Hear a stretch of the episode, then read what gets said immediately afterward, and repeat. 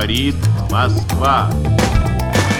Je crois aux forces de l'esprit. Pour, allez, amuser la galerie. There is no alternative. Des actes, l'alignement des actes. Aber das ist die Auffassung des Bürgertums. Time will tell. Russe Europe Express, Jacques Sapir. Clément Olivier. Je tiens à exprimer la reconnaissance de la nation à ces héros en blouse blanche, ces milliers de femmes et d'hommes admirables qui n'ont d'autre boussole que le soin. La parole d'Emmanuel Macron dans son allocution du 12 mars se voulait rassembleuse et solennelle, tandis que résonnaient chaque soir les applaudissements de 20 heures. Quatre mois plus tard, les applaudissements se sont tus avec le recul de l'épidémie, mais les difficultés des soignants demeurent, puisque bon nombre d'entre elles datent d'avant le coronavirus. Pour y répondre, les euh, fameuses négociations dites du Ségur de la santé qui s'achèvent au moment où nous enregistrons cette émission. Alors quels moyens pour l'hôpital public? Quelle place dans la société?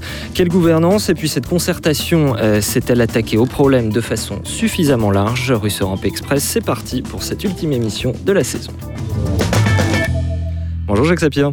Bonjour Clément. Qu'on a le plaisir de retrouver en studio Absolument. pour clore cette saison en présentiel, comme on dit dans le vocabulaire managérial euh, et de méthode de management. Il va euh, également en être question aujourd'hui avec nos invités qui sont, eux, euh, toujours à distance. Bonjour André Grimaldi. Bonjour. Professeur émérite à la Pitié-Salpêtrière, ancien chef du service de diabétologie. Vous avez co-dirigé l'ouvrage Santé Urgence avec le sociologue Frédéric Pierrus. C'est paru en mai chez Odile Jacob.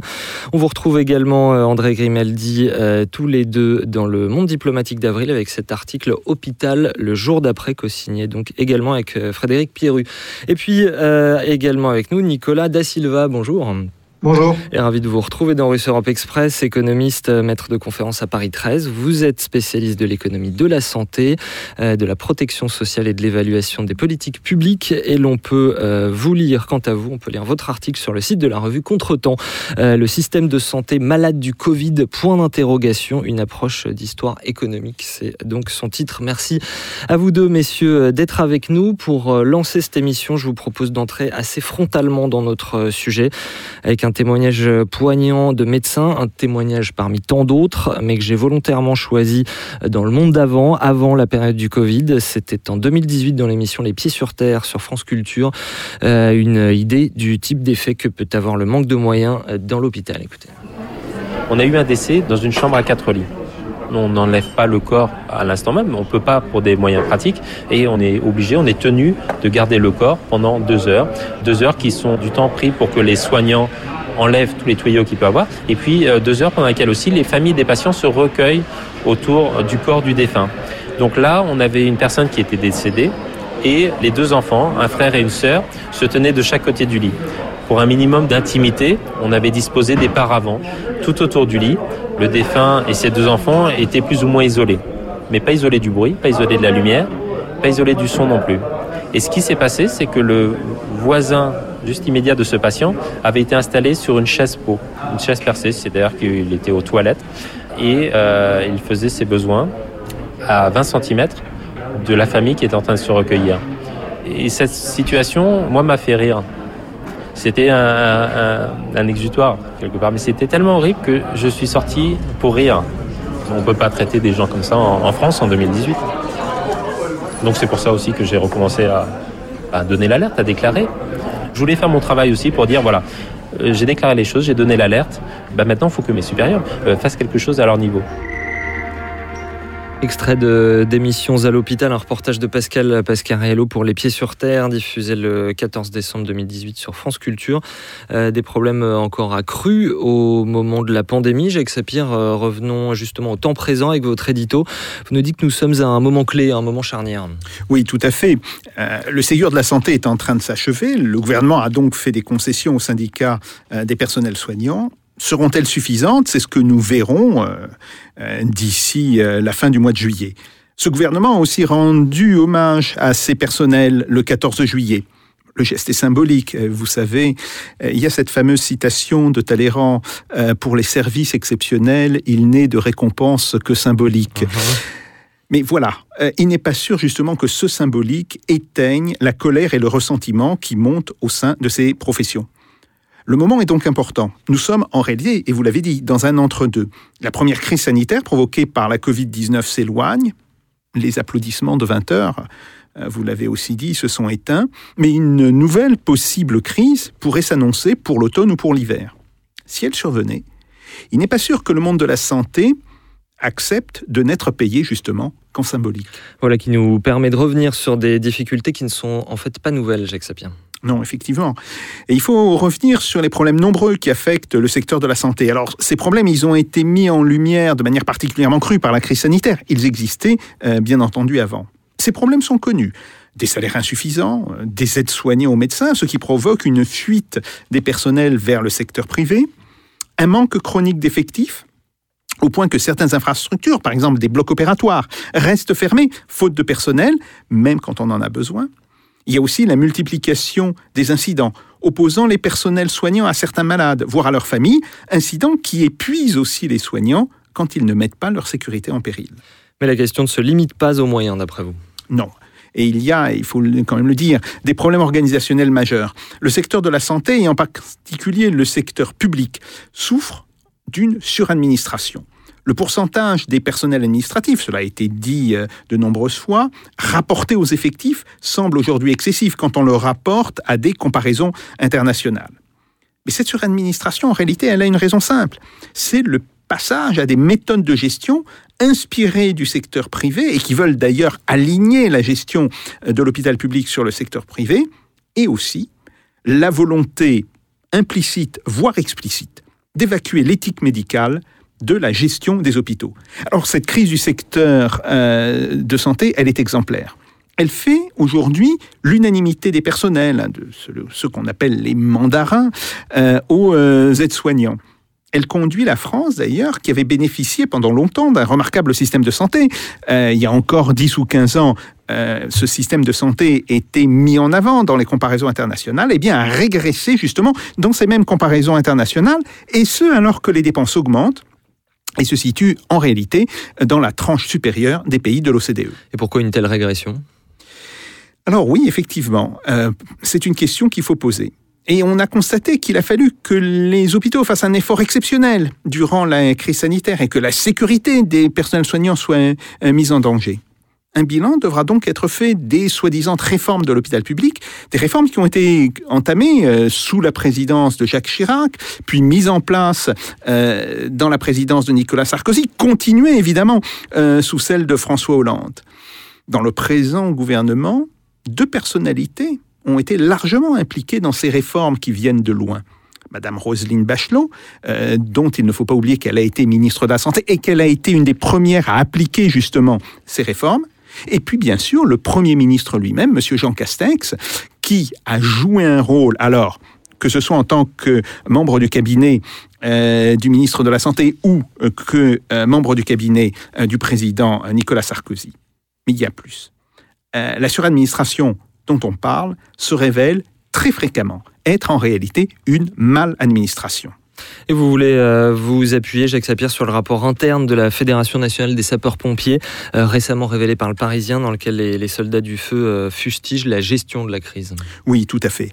ce rapport est tout à fait dévastateur. Il n'est pas comme on a pu l'entendre dire à la télévision, il n'est pas un rapport corporatiste.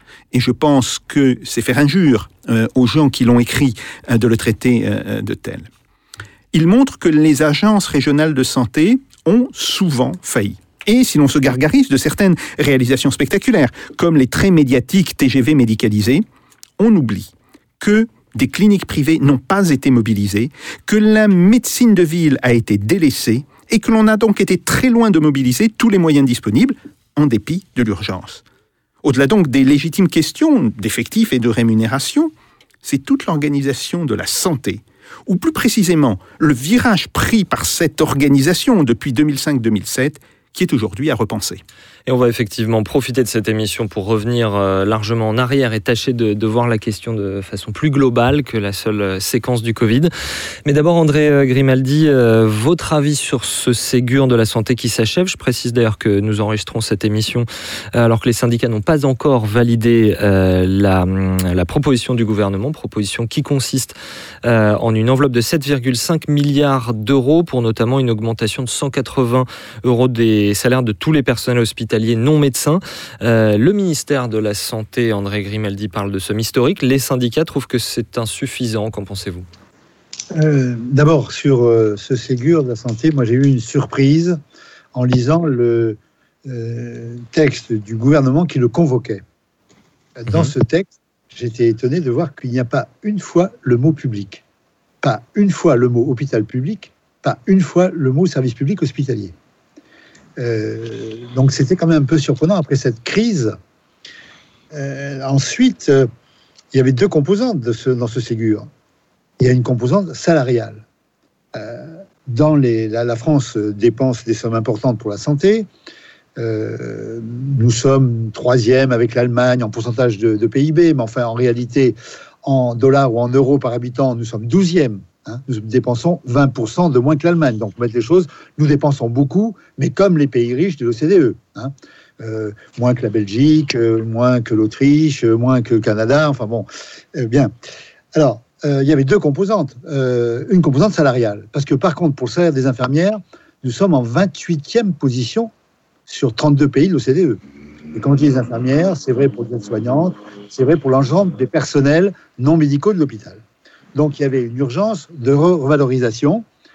Je rappelle que avant la crise coronavirus, 800 postes d'infirmières budgétés n'étaient pas pourvus parce qu'il n'y avait pas de candidates en Île-de-France. Que 25% des postes de praticiens hospitaliers ne sont pas pourvus dans les régions. Hein. Euh, tout simplement parce qu'on gagne beaucoup plus dans la clinique privée d'à côté. Euh, alors, cette question salariale était une question majeure.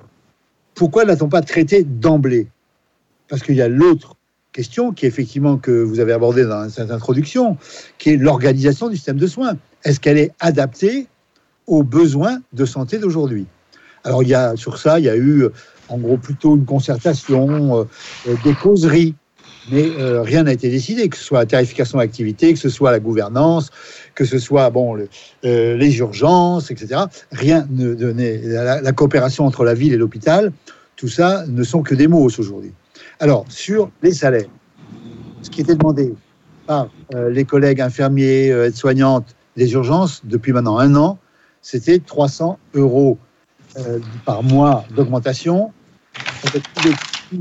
On voulait revenir à la moyenne des pays de l'OCDE, c'est 450 euros pour une infirmière. Donc 300 euros apparaissait raisonnable. Ce qui est proposé finalement, c'est 180 euros 90 en septembre, 90 en mars prochain. On ne comprend pas pourquoi ça se fait comme ça en étapes.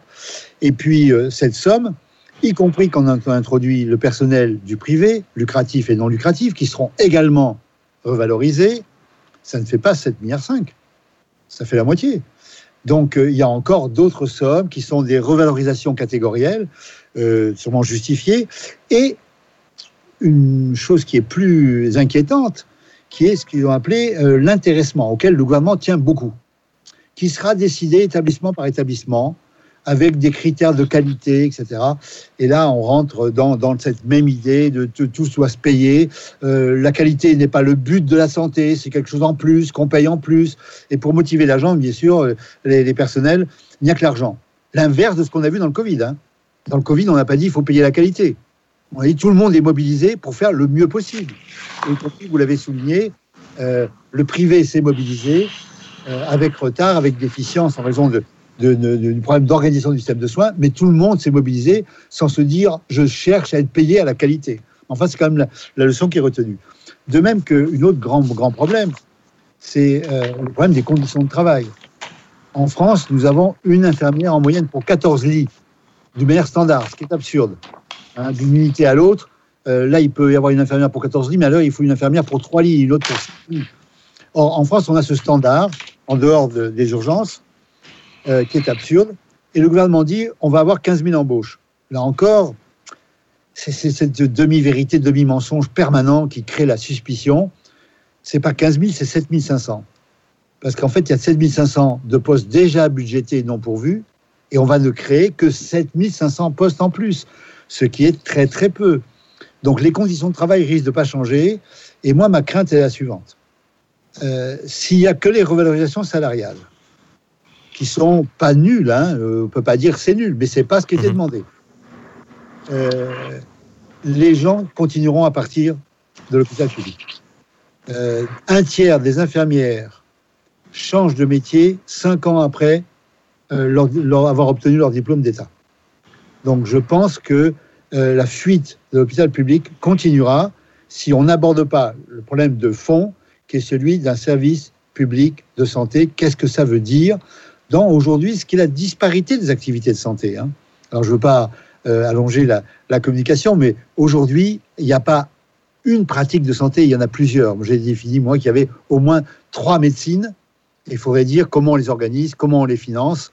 Euh, or, notre modèle ne fonctionne pas, que ce soit celui de la ville dominant encore, qui est la médecine libérale seule dans son cabinet, ou que ce soit celui qu'on a imposé aux hôpitaux depuis maintenant euh, le début du siècle ou la fin du siècle dernier, qui est la médecine devient industrielle. C'était ça le dogme, le médecin devient un ingénieur, l'hôpital devient une entreprise. Et c'est ça que vous évoquez, a mis en place Madame Bachelot en 2004, la gouvernance d'entreprise. Alors, ce modèle-là, il fonctionne pour une partie de l'activité médicale, il ne fonctionne pas pour les maladies chroniques, il ne fonctionne pas pour les épidémies, les urgences et évidemment pour le Covid. On va y revenir. Euh, Je voulais d'abord entendre euh, Nicolas Da Silva, votre avis sur ce Ségur et, euh, comme l'a dit André Grimaldi, sur la façon dont il a été convoqué. Alors, le Ségur de la santé, euh, son évaluation va dépendre de, de, la, de la focale. Euh, L'évaluation doit être relative. Si on regarde ce qui s'est passé et quelles sont les propositions euh, et le montant global de 7,5 milliards d'euros, euh, on peut dire que oui, ce sont des améliorations significatives euh, depuis, depuis de nombreuses années. Néanmoins, si on regarde ce que produit ce Ségur en fonction des besoins, des attentes et de la réalité du système de santé, on est obligé de constater que ça relève quelque part encore de la médaille euh, en chocolat, assez symbolique. C'est une prime pour euh, taire la contestation et qui ne résoudra pas des problèmes, parce que les problèmes sont évidemment des problèmes de reconnaissance, euh, mais ce ne sont pas que des problèmes de reconnaissance, ce sont des problèmes de, euh, budget, d'investissement, ce sont des problèmes d'organisation de, de, des relations entre la ville et, l'hôpital. Beaucoup, beaucoup, beaucoup de problèmes qui ne sont pas pris en compte. Il faut relativiser aussi vis-à-vis -vis de ce que l'on a vécu. Euh, c'est très difficile d'évaluer ce qu'on a vécu euh, ces derniers mois, cette crise du Covid. Mais euh, d'un point de vue économique, on va avoir une réduction de la production qui est vraiment massive. On va avoir des heures qui nous attendent qui vont être euh, vraiment très douloureuses. Euh, c'est une crise très très importante. Et face à cette crise, on ne peut que constater que la réponse semble faible. On est loin du plan massif qui avait été évoqué sur la question plus générale du système de santé, enfin, on sort de au moins 20 ans d'austérité. Et là, on n'a pas, de, de, on n'a pas eu de discussion de, sur l'ONDAM. L'ONDAM est la clé euh, des difficultés du système de santé parce que c'est le budget. Alors, il faut nous euh, rappeler, Nicolas Da Silva, ce que c'est que l'ONDAM. Euh, L'ONDAM, c'est euh, l'objectif national des dépenses euh, d'assurance maladie qui est euh, voté chaque année par le Parlement et qui donne euh, l'objectif de dépenses. Euh, cet objectif de dépense, cet ONDAM, est systématiquement, systématiquement euh, en baisse, non pas au regard des besoins réels, mais elle est votée en baisse au regard de l'évolution euh, naturelle des dépenses. Alors, j'explique ce que ça signifie. Euh, donc, euh, chaque année, dans un hôpital, par exemple, euh, le, personnel prend de l'expérience, il monte dans les grilles de salaire et on a une augmentation naturelle des salaires, pour ne prendre que cet exemple. Euh, les prix augmentent, etc. etc. L'ONDAM euh, prend en compte euh, dans les calculs pré préliminaires de l'ONDAM, on prend en compte toutes ces, toutes ces augmentations qu'on pourrait qualifier de naturelles. Euh, et en fait, systématiquement, l'évolution de l'ONDAM est en dessous de cette évolution naturelle. C'est pour ça qu'on parle d'économie alors que l'ONDAM augmente. C'est pour ça que c'est un petit peu difficile à comprendre. Euh, les dépenses augmentent, c'est vrai, mais elles augmentent moins que ce qu'elles devraient augmenter pour rester à un niveau de production euh, similaire. Donc, euh, on, est donc à 20 ans d'austérité. On a vu que les mesures doivent être critiquées. hein. les, les, les, les, les 15 000 euh, embauches, euh, ça, relève, ça relève, comme ça a été dit, de, de, la filouterie. C'est 7 500 embauches, parce que les 7 500 autres, ce sont des postes qui n'ont pas été pourvus. Les 180 euros, là encore, ce n'est pas 180 euros tout, de suite-.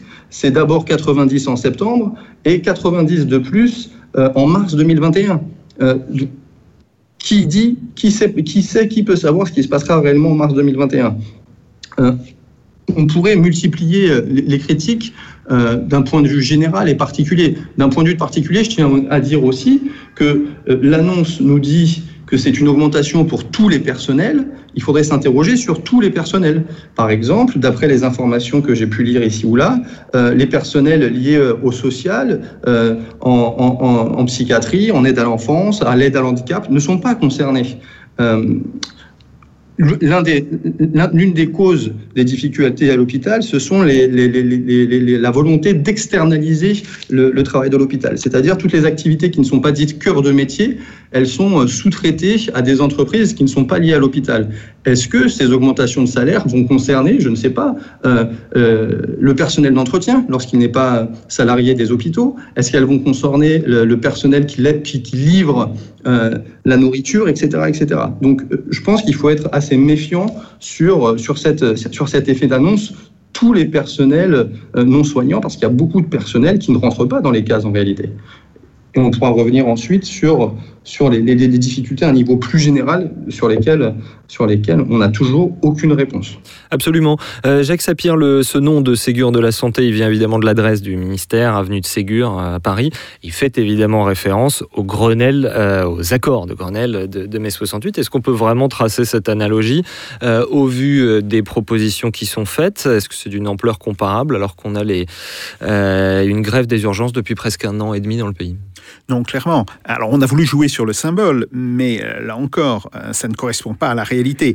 Euh, il faut comprendre qu'il y a plusieurs problèmes, alors qui ont été bien mis, bien mis en évidence dans les deux dernières interventions. Mais je le rappelle, tout d'abord, il y a la question de, je dirais, la confiance que les professions de santé peuvent avoir dans le gouvernement. Alors, c'est une question importante, ça pose la question de la crédibilité euh, du discours gouvernemental.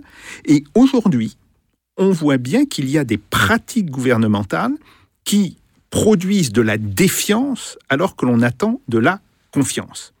Il a été dit euh, sur euh, les chiffres des embauches, sur la question des rémunérations, même si, en tant qu'économiste, je peux comprendre que l'on ne, par exemple, que l'on ne décide pas du paiement, enfin de, de la remontée des salaires en une fois. Euh, il y a aussi une question de dire, bon, euh, une partie sera payée dans le budget euh, de cette année, enfin disons dans le collectif budgétaire pour cette année, une autre partie sera payée dans le budget de l'année prochaine. Bon, ça se peut comprendre, mais fondamentalement, le fait de vouloir jouer, alors c'est assez infantile, de vouloir jouer justement avec les chiffres, alors que il y a des spécialistes dans les syndicats, il y a des spécialistes dans, euh, dans, les différentes professions, et ce jeu va être immédiatement euh, mis en lumière. Bon, tout cela montre qu'il y a à la fois une manque de sérieux de la part euh, du gouvernement, il y a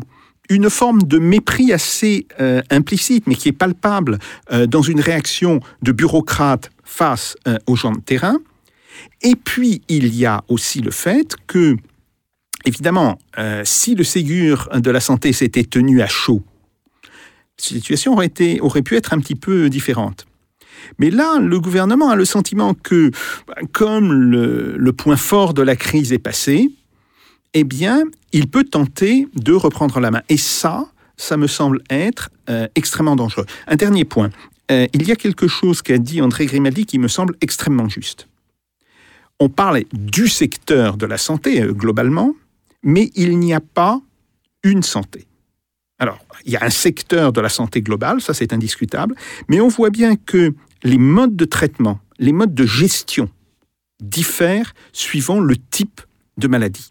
Et ça, euh, c'est un point que toutes les personnes qui se sont un petit peu intéressées euh, aux questions de santé euh, savent très bien.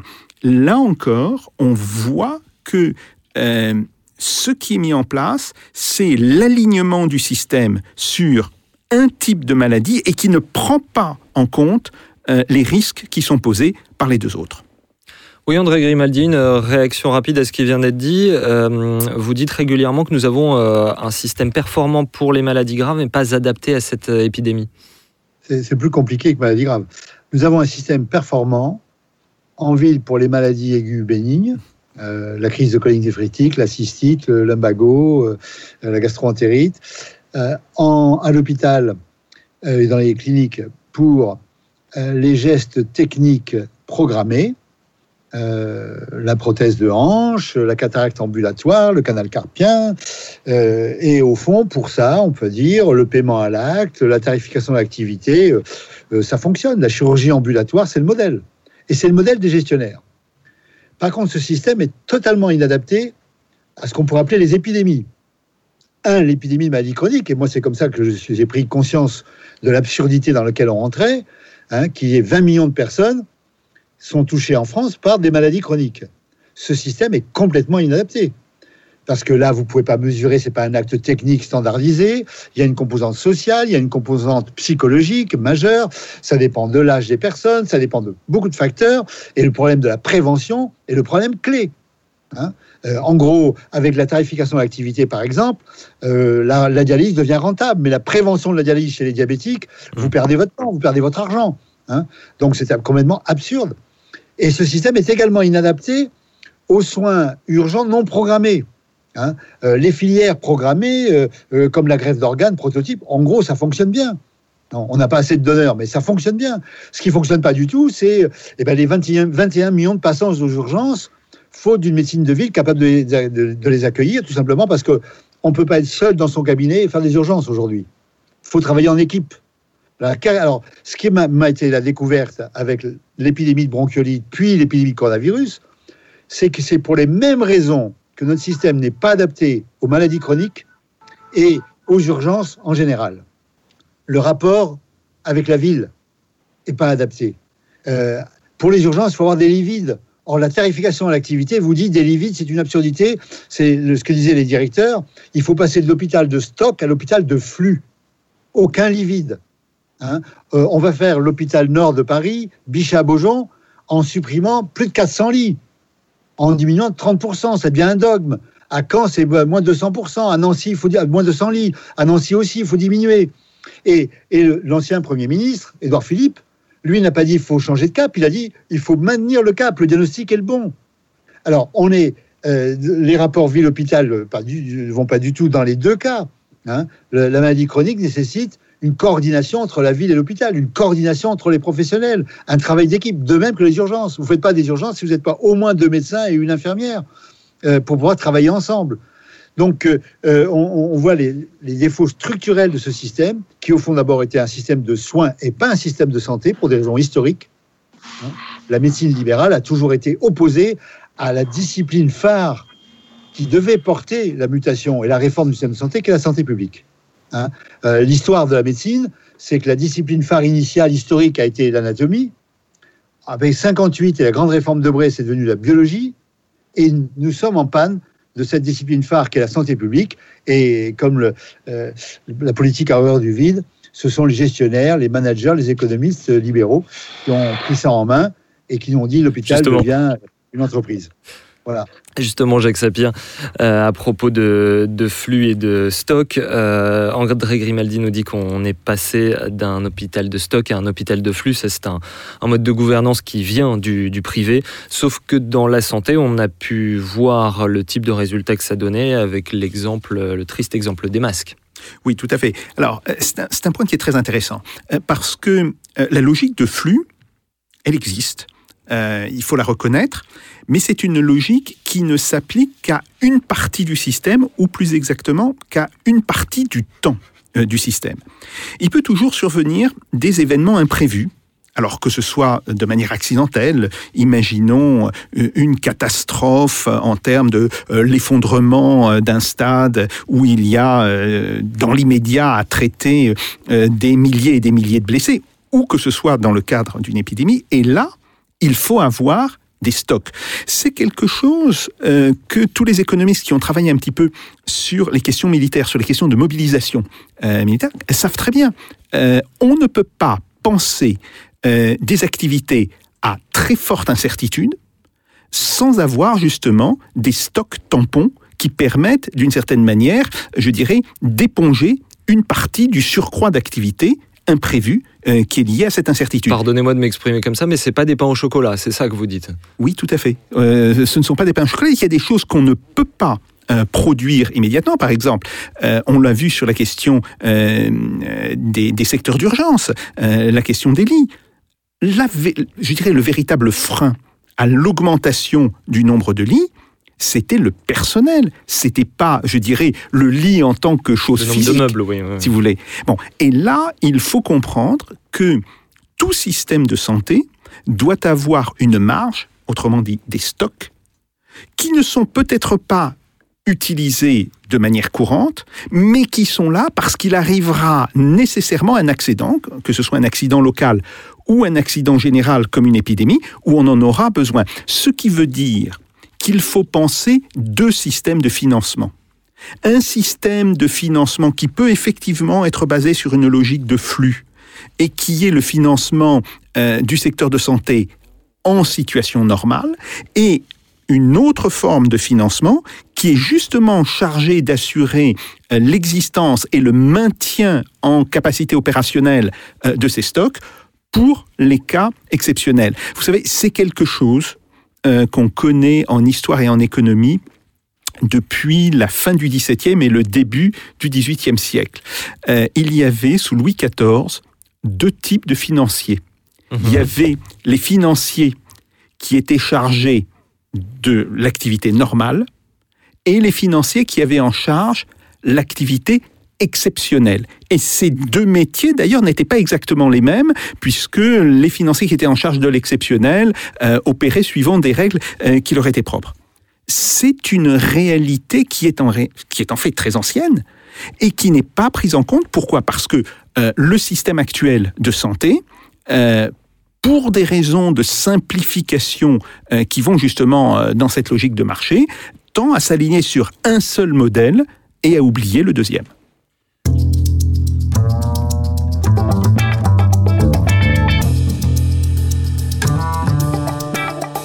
Russe Europe Express, Jacques Sapir. Clément Olivier.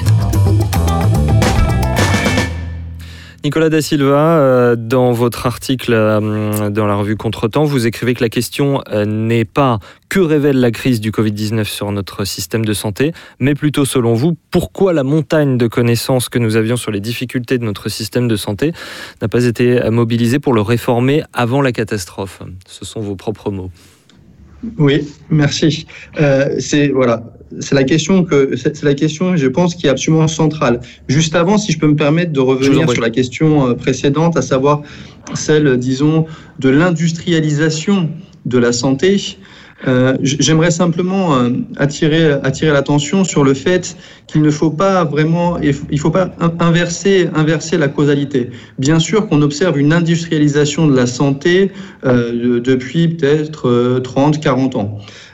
Mais cette industrialisation, elle ne se fait pas simplement parce que c'est un modèle théorique qui gagne sur un, modèle, un autre modèle théorique. Elle ne se fait pas à l'initiative des économistes ou des gestionnaires. Euh, c'est leur donner trop de poids. Euh, en fait, ces économistes, ces gestionnaires, euh, ils sont utilisés comme opportunité, comme effet d'aubaine, parce que ce qui est majeur depuis, de- de- depuis peut-être 50 ans, oui au moins, si ce n'est plus, c'est la volonté de réduire le poids de la dépense publique de santé. Euh, la grande difficulté, c'est de trouver une, légitimité pour la, pour la réduire. Et donc, a été pris euh, euh, ce, ce- modèle d'industrialisation copié du privé. Mais à mon avis, ce qui est central, c'est la question et la volonté politique de réduire le poids le poids de la dépense de santé socialisée, ou, bien de la ou bien de la réorienter et surtout d'ouvrir des marchés. Euh, ouvrir des marchés parce que euh, l'une des grandes difficultés que l'on a, et là on revient à, ce, que, ce que vous avez cité de mon article, l'une des grandes difficultés que l'on a, c'est à ne pas voir que euh, la question qui nous occupe n'est pas simplement une question de lutte entre plus d'État ou plus de marché, c'est au contraire le fait que depuis, de, depuis 30, 40 ans, on a une, une étatisation qui euh, induit, euh, qui recherche, qui a pour objectif aussi une marchandisation euh, des soins. Vous avez Simplement un petit point là-dessus. Oui Pardonnez-moi, un petit point là-dessus. Je vois qu'André Grimaldi veut réagir. On, va vous donner la, la, parole juste après. Mais d'abord, un petit point là-dessus. On a souvent tendance à penser que le néolibéralisme, c'est un affaiblissement de l'État. Mais là, ce que vous nous dites, c'est justement euh, que cette marche vers un système de type privé se fait par l'État. Il, il faut peut-être développer un petit peu ça parce que c'est pas évident. Donc l'idée, c'est de dire que euh, ce qu'on observe, et ça fait partie de la fameuse montagne de connaissances de, de, laquelle je parlais dans, euh, mon texte, euh, c'est qu'on on observe le renforcement du pouvoir central face aux pouvoirs locaux et aux pouvoirs des, salariés eux-mêmes, médecins notamment. Comment, comment, ce, comment on voit ce pouvoir on, se, on, le voit par les grandes réformes de la sécurité sociale qui impliquent aussi la santé, les réformes de 1967, de Gaulle-Jeannet, qui euh, introduisent le paritarisme et donc qui réduisent le poids de, de, des ouvriers, qui euh, euh, séparent les risques, ce qui est un problème d'ordre financier. Euh, séparer les risques, ça veut dire mettre d'un côté la santé, de l'autre côté la retraite. 95 avec le plan Juppé, où on invente toute cette structure administrative, c'est ce que Jacques a dit tout à l'heure et c'est très juste, cette suradministration, donc ça va être les ancêtres des ARS, les ARH, ça va être l'ONDAM, ça va être toutes ces institutions qui sont euh, euh, destinées à euh, gouverner le travail dans le public. Alors, elles sont destinées à gouverner le travail dans le public, mais aussi à organiser euh, les marchés. Et c'est quelque chose qui a été dit à plusieurs reprises, c'est qu'on parle souvent euh, d'hôpital au sens large, mais il faut bien voir que euh, sous la souffrance de l'hôpital public, il y a un développement, en tout cas jusqu'à avant la crise, de l'hospitalisation privée. Et ce développement de l'hospitalisation privée, il se fait parce qu'il y a une ouverture des marchés qui est faite par le public.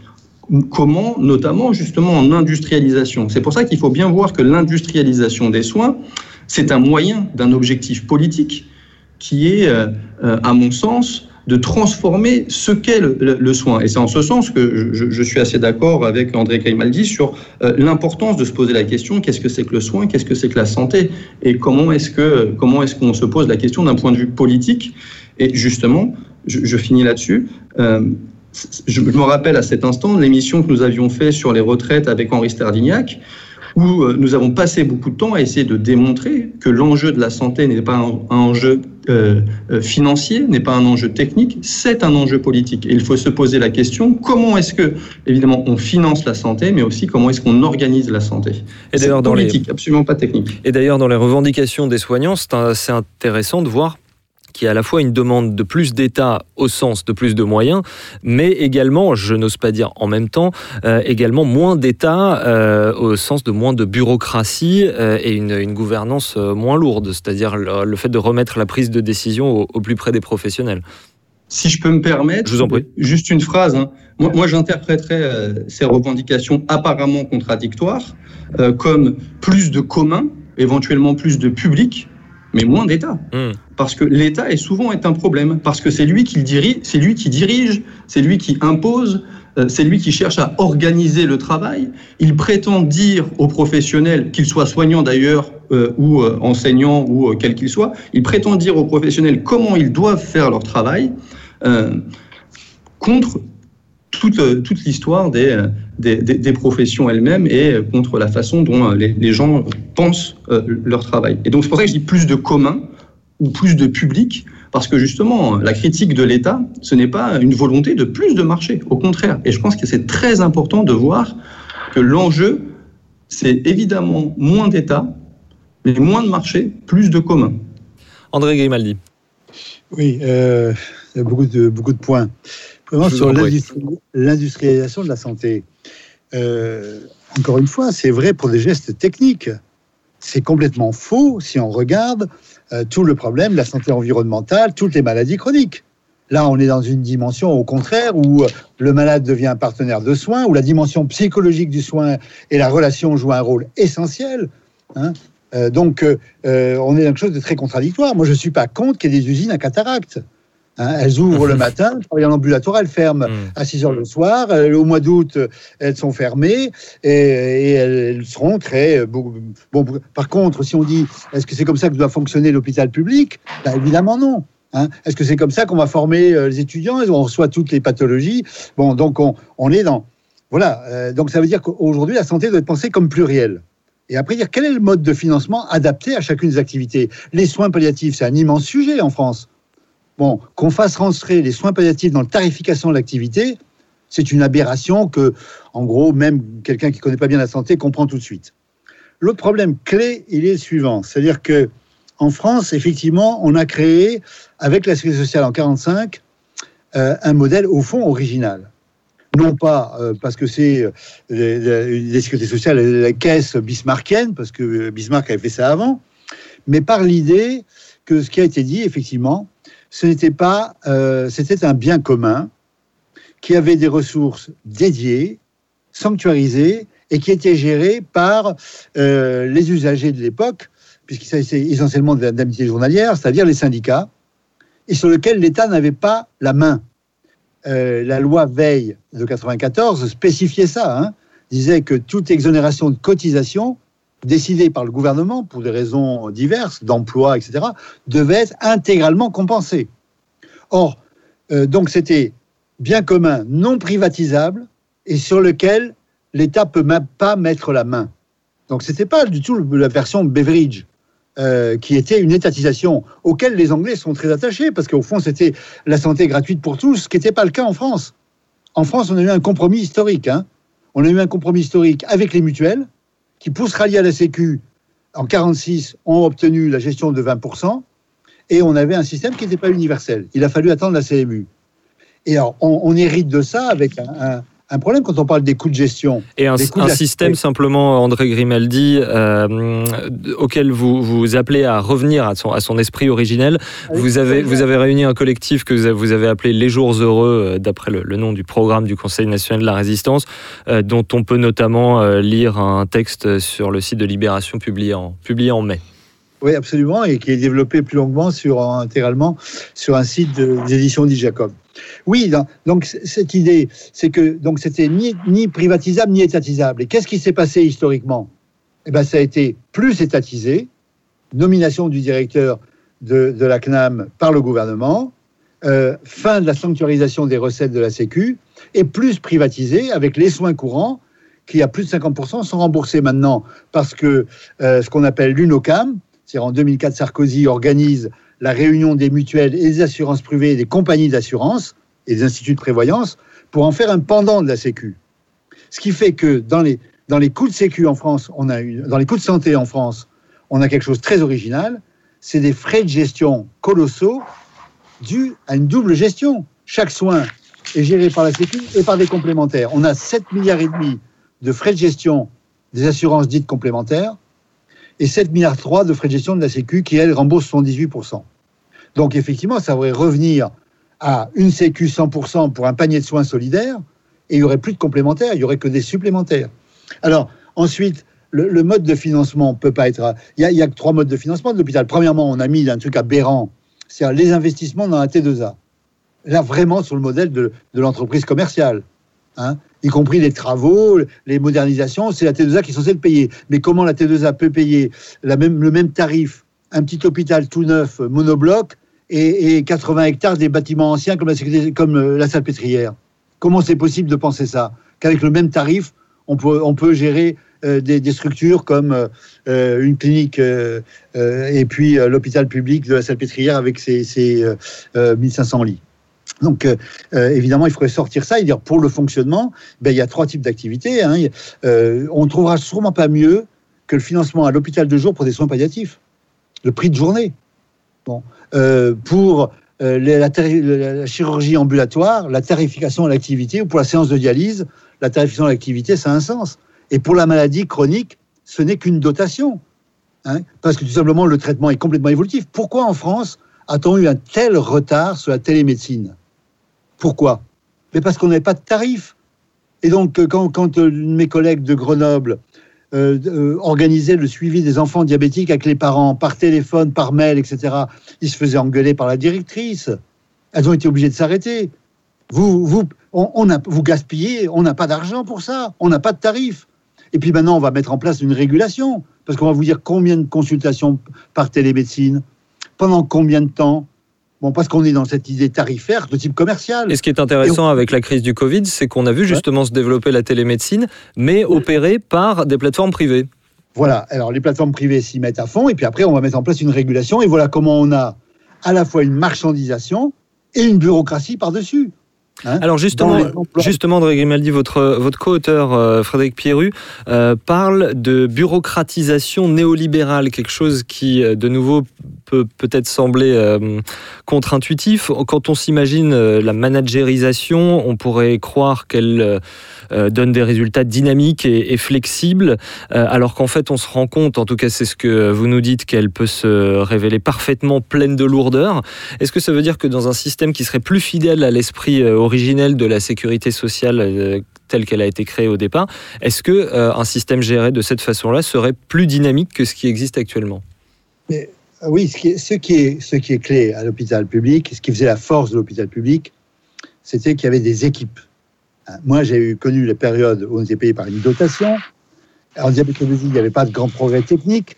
Donc, on avait une dotation. Et avec la dotation que je co-gérais avec le directeur, j'ai pu passer à la médecine, ce qu'on appelle la médecine ambulatoire, hein, mais avec en mettant quatre infirmières qui suivaient, les, on dit actuellement infirmières de pratique avancée, infirmières cliniciennes qui suivaient des malades. On a pu passer de 65 lits à 35 lits. Bon, on a pu développer l'éducation thérapeutique parce qu'on était dans un budget qu'on co-gérait avec une immense liberté, certes avec le directeur, et avec une règle éthique commune. Hein, la règle éthique d'un service public, c'est le juste soin pour le malade au moindre coût pour la collectivité, c'est-à-dire pour la sécurité sociale.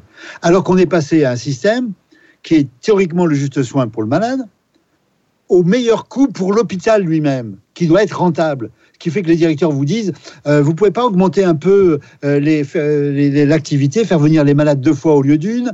Euh, vous pouvez pas développer telle et telle activité comme la chirurgie digestive qui elle est rentable. Il faudrait faire sortir le malade et les faire revenir. Hein, pour pouvoir développer l'activité et développer la rentabilité. Bon, cette notion de rentabilité dans un service public, elle est absurde, mais c'est celle qui maintenant est développée partout.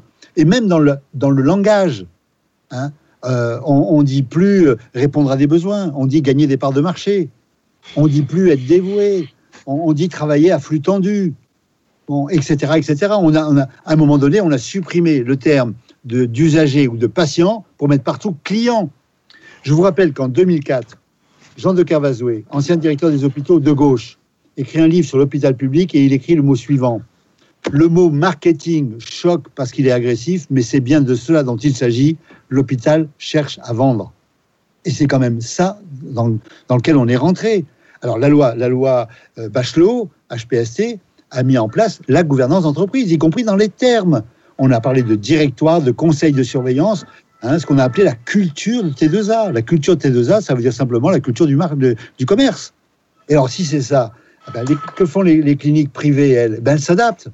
Elles font pas le, la personne âgée qui a des troubles, des polypathologies et des troubles cognitifs.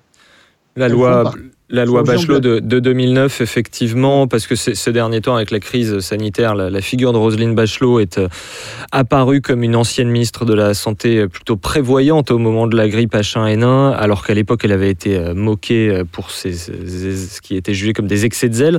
Et justement, une chose dont on a moins parlé, c'est cette fameuse loi Bachelot de 2009, alors qu'elle est fortement critiquée par, par les soignants, comme vient de le faire André Grimaldi. Jacques Sapien. Oui, euh, deux choses. Premièrement, je suis entièrement d'accord avec ce qu'a dit André Grimaldi. Euh, il est très clair qu'aujourd'hui, euh, on a une suradministration, mais cette suradministration, elle est particulièrement perverse parce qu'elle cherche à appliquer au milieu de la santé, euh, aux activités de santé, des logiques qui ne sont pas les siennes. Effectivement, euh, la santé n'est pas un marché. Après, une deuxième réflexion, et ça qui est très intéressant, euh, effectivement, certaines activités de santé peuvent être industrialisées. Et c'est vrai, euh, euh, donc André Grimaldi a parlé des opérations de la cataracte, bon, c'est tout à fait exact. Mais il faut savoir que d'autres activités qui sont quand même extrêmement importantes reposent fondamentalement sur la relation médecin-soigné, sur la relation soignant-soigné. Et là, euh, je vais me permettre euh, une petite référence personnelle. Mhm. Euh, j'ai euh, aidé, euh, si vous voulez, comme un fils peut aider son père, j'ai aidé mon père à mettre en place, dans les années 80, euh, les premières formations soignants-soignés qui ont existé en France. Or, Votre père, c'était Michel oui, qui Sapir. était, oui. qui était le, le docteur Michel Sapir.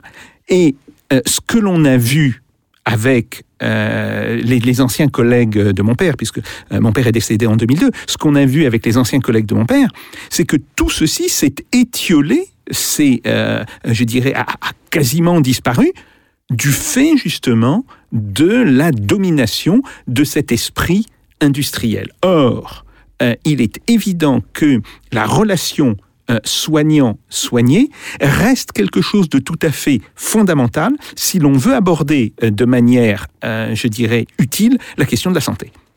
Nicolas De Silva. Euh, oui, alors je, je suis globalement assez d'accord avec tout ce qui vient d'être dit, hein, euh, mais je voudrais pas qu'on donne l'impression euh, d'un passé glorieux euh, du système de santé. Et il y avait quand même des choses, des, des- des choses à revoir, notamment sur, puisqu'on parle de l'hôpital, sur l'hôpital, euh, il, il y a quand même une organisation hospitalière qui posait euh, problème, notamment sur le fait de euh, confier à euh, certains médecins euh, tout, le pouvoir, ce qu'on appelle les mandarins, et donc ça posait des problèmes de gestion, d'organisation du travail, euh, de légitimité, euh, qui ne sont pas neutres et auxquels il faut également penser. Un des risques qu'on pourrait, euh, qu'on pourrait anticiper euh, sur, sur la suite, ce serait de dire, ce serait, ce serait d'avoir une réforme qui cherche à, à réorganiser le pouvoir, mais pour donner un pouvoir euh, à nouveau centralisé dans, dans quelques, quelques, quelques mains. Donc la démocratisation, elle doit être bien plus large. Et effectivement, la sécurité sociale de 45, euh, elle donne euh, une ligne, mais elle-même était, était, euh, à questionner sur certains, sur certains aspects. Ensuite, sur la Et puis on peut dire, pardonnez-moi, et on peut dire que le modèle n'a finalement, même à l'époque, jamais été véritablement appliqué jusqu'au bout. dès le début, parce qu'il y a une, il y a une lutte euh, absolument euh, à mort entre, les, des, des, conceptions différentes euh, qui s'opposent. On parle euh, en, économie de compromis institutionnalisé au sujet de 1945, mais c'est le genre de compromis où, euh, lors de grève, des gens sont, sont tués par la police. C'est- cette- on, on est encore dans cette époque-là. Il y a de grands affrontements. Évidemment, il y a des compromis, des apaisements, etc. Mais c'est très très violent sur évidemment le système de santé, mais en fait, d'abord, euh, le système de santé initialement n'est pas vraiment développé en 45, mais euh, il y a une opposition très très forte sur euh, l'organisation de cette sécurité sociale et sur le, le modèle social, le modèle économique et politique en 45. Donc évidemment que dès le début, il y a une lutte très importante. On a parlé tout à l'heure de la mutualité qui, après s'être compromise sur Vichy, n'a pas voulu de la sécurité sociale et a réussi à obtenir une place. Euh, etc., etc. Simplement pour revenir sur le sur le point sur le point le, point précédent euh, sur l'industrialisation, je suis aussi tout à fait d'accord sur le fait que ça peut être utile dans certains dans, dans, certains domaines, euh, mais il faut aussi noter que l'industrialisation, elle est aussi portée par des médecins. Il y a des il y a des branches dans, dans, dans, dans les différents, dans, les différents courants de, de- la médecine qui portent cette industrialisation. On parle souvent euh, de- des- porteurs de ce qu'on appelle l'evidence-based medicine, la médecine fondée sous- sur les preuves, euh, qui offre aux régulateurs publics, à l'État, euh, les moyens euh, de, de, prendre de façon opportuniste euh, des conceptions nouvelles et qui sont contradictoires et conflictuelles dans la médecine. Euh, ce sont des choses qui ne sont pas simples et euh, il, y a, il y a de la conflictualité. Il y a de la conflictualité et il faut, euh, dans les derniers développements sur l'épistémologie médicale, il y a évidemment un- une réflexion sur la, façon dont la, médecine fondée sur les preuves, l'evidence-based medicine, doit revenir à quelque chose qui soit plus fondé sur le, le- le patient, la singularité du patient. Et les anglo-saxons appellent ça euh, euh, la patient-based medicine. Enfin, c'est des choses qui, qui, qui, qui, euh, qui sont, qui sont en discussion. Alors moi, je suis pas professionnel de santé, mais ce sont des choses qui comptent lorsqu'on pense l'organisation du système de santé. Et c'est pour ça que la question de l'industrialisation est importante, euh, mais elle est conflictuelle même dans le champ euh, médical. Et si on peut, euh, si on peut revenir du coup, à mon avis, à ce qui est très important euh, lors de cette crise, c'est effectivement le fait que on se rende compte qu'il est possible et il est nécessaire de politiser la santé. Et la question qui se, euh, qui se pose alors, c'est pourquoi tous ces questionnements que nous avons aujourd'hui, pourquoi ils n'ont pas été utiles à une réforme du, système de santé? Et, et je pense qu'il faut réfléchir aux grands moments qui ont, qui ont, qui ont euh, euh, été à l'origine du système de santé euh, en France. Ces grands moments, c'est 1945 et c'est notamment la, loi de 58 euh, sur, sur, sur, l'hôpital. Ce ne sont pas des moments neutres dans l'histoire politique française, hein, politique, sociale et économique. C'est des, grandes, des, moments de grands bouleversements avec la Seconde Guerre mondiale, et en, en 58 euh, avec le retour du général de Gaulle, de Gaulle dans, dans, dans, le contexte que l'on connaît.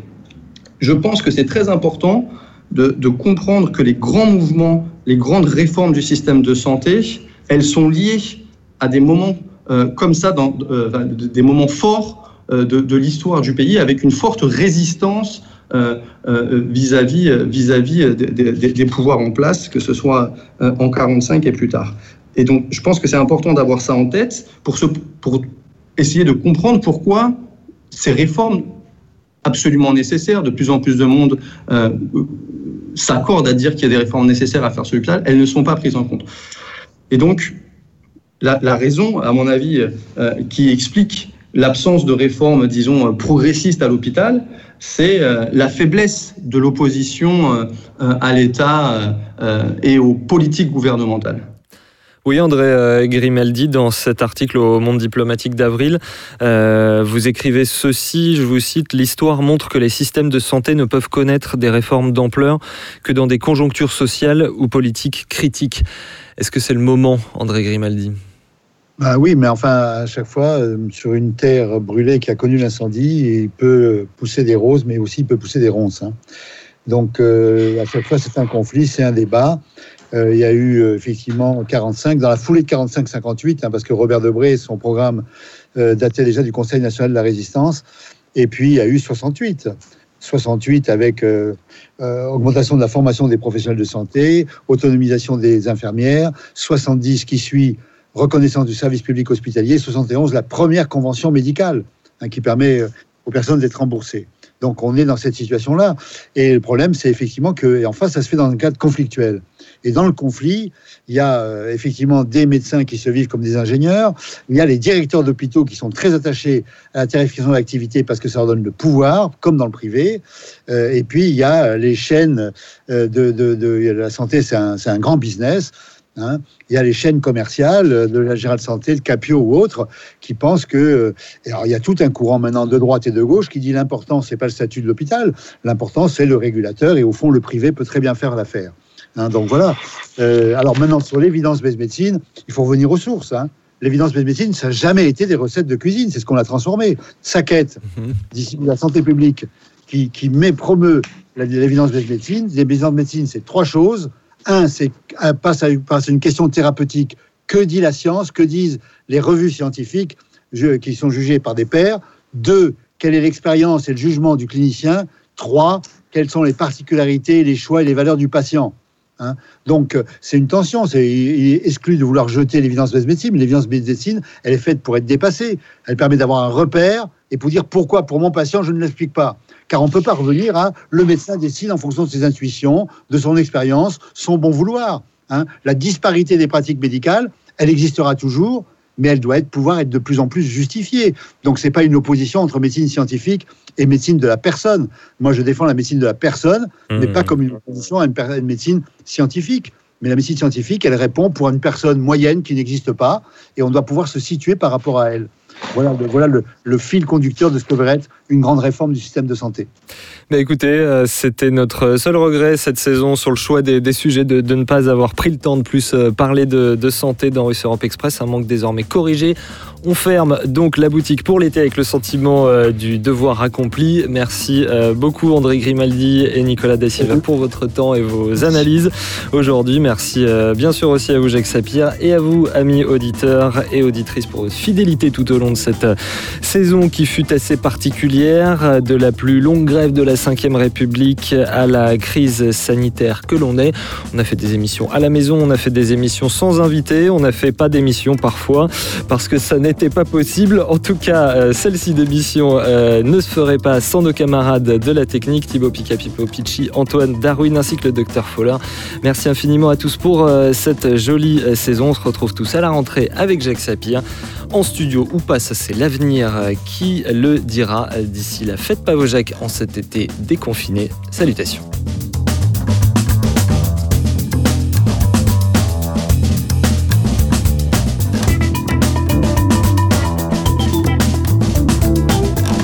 This is not a method. This is provocation. Let them do. No.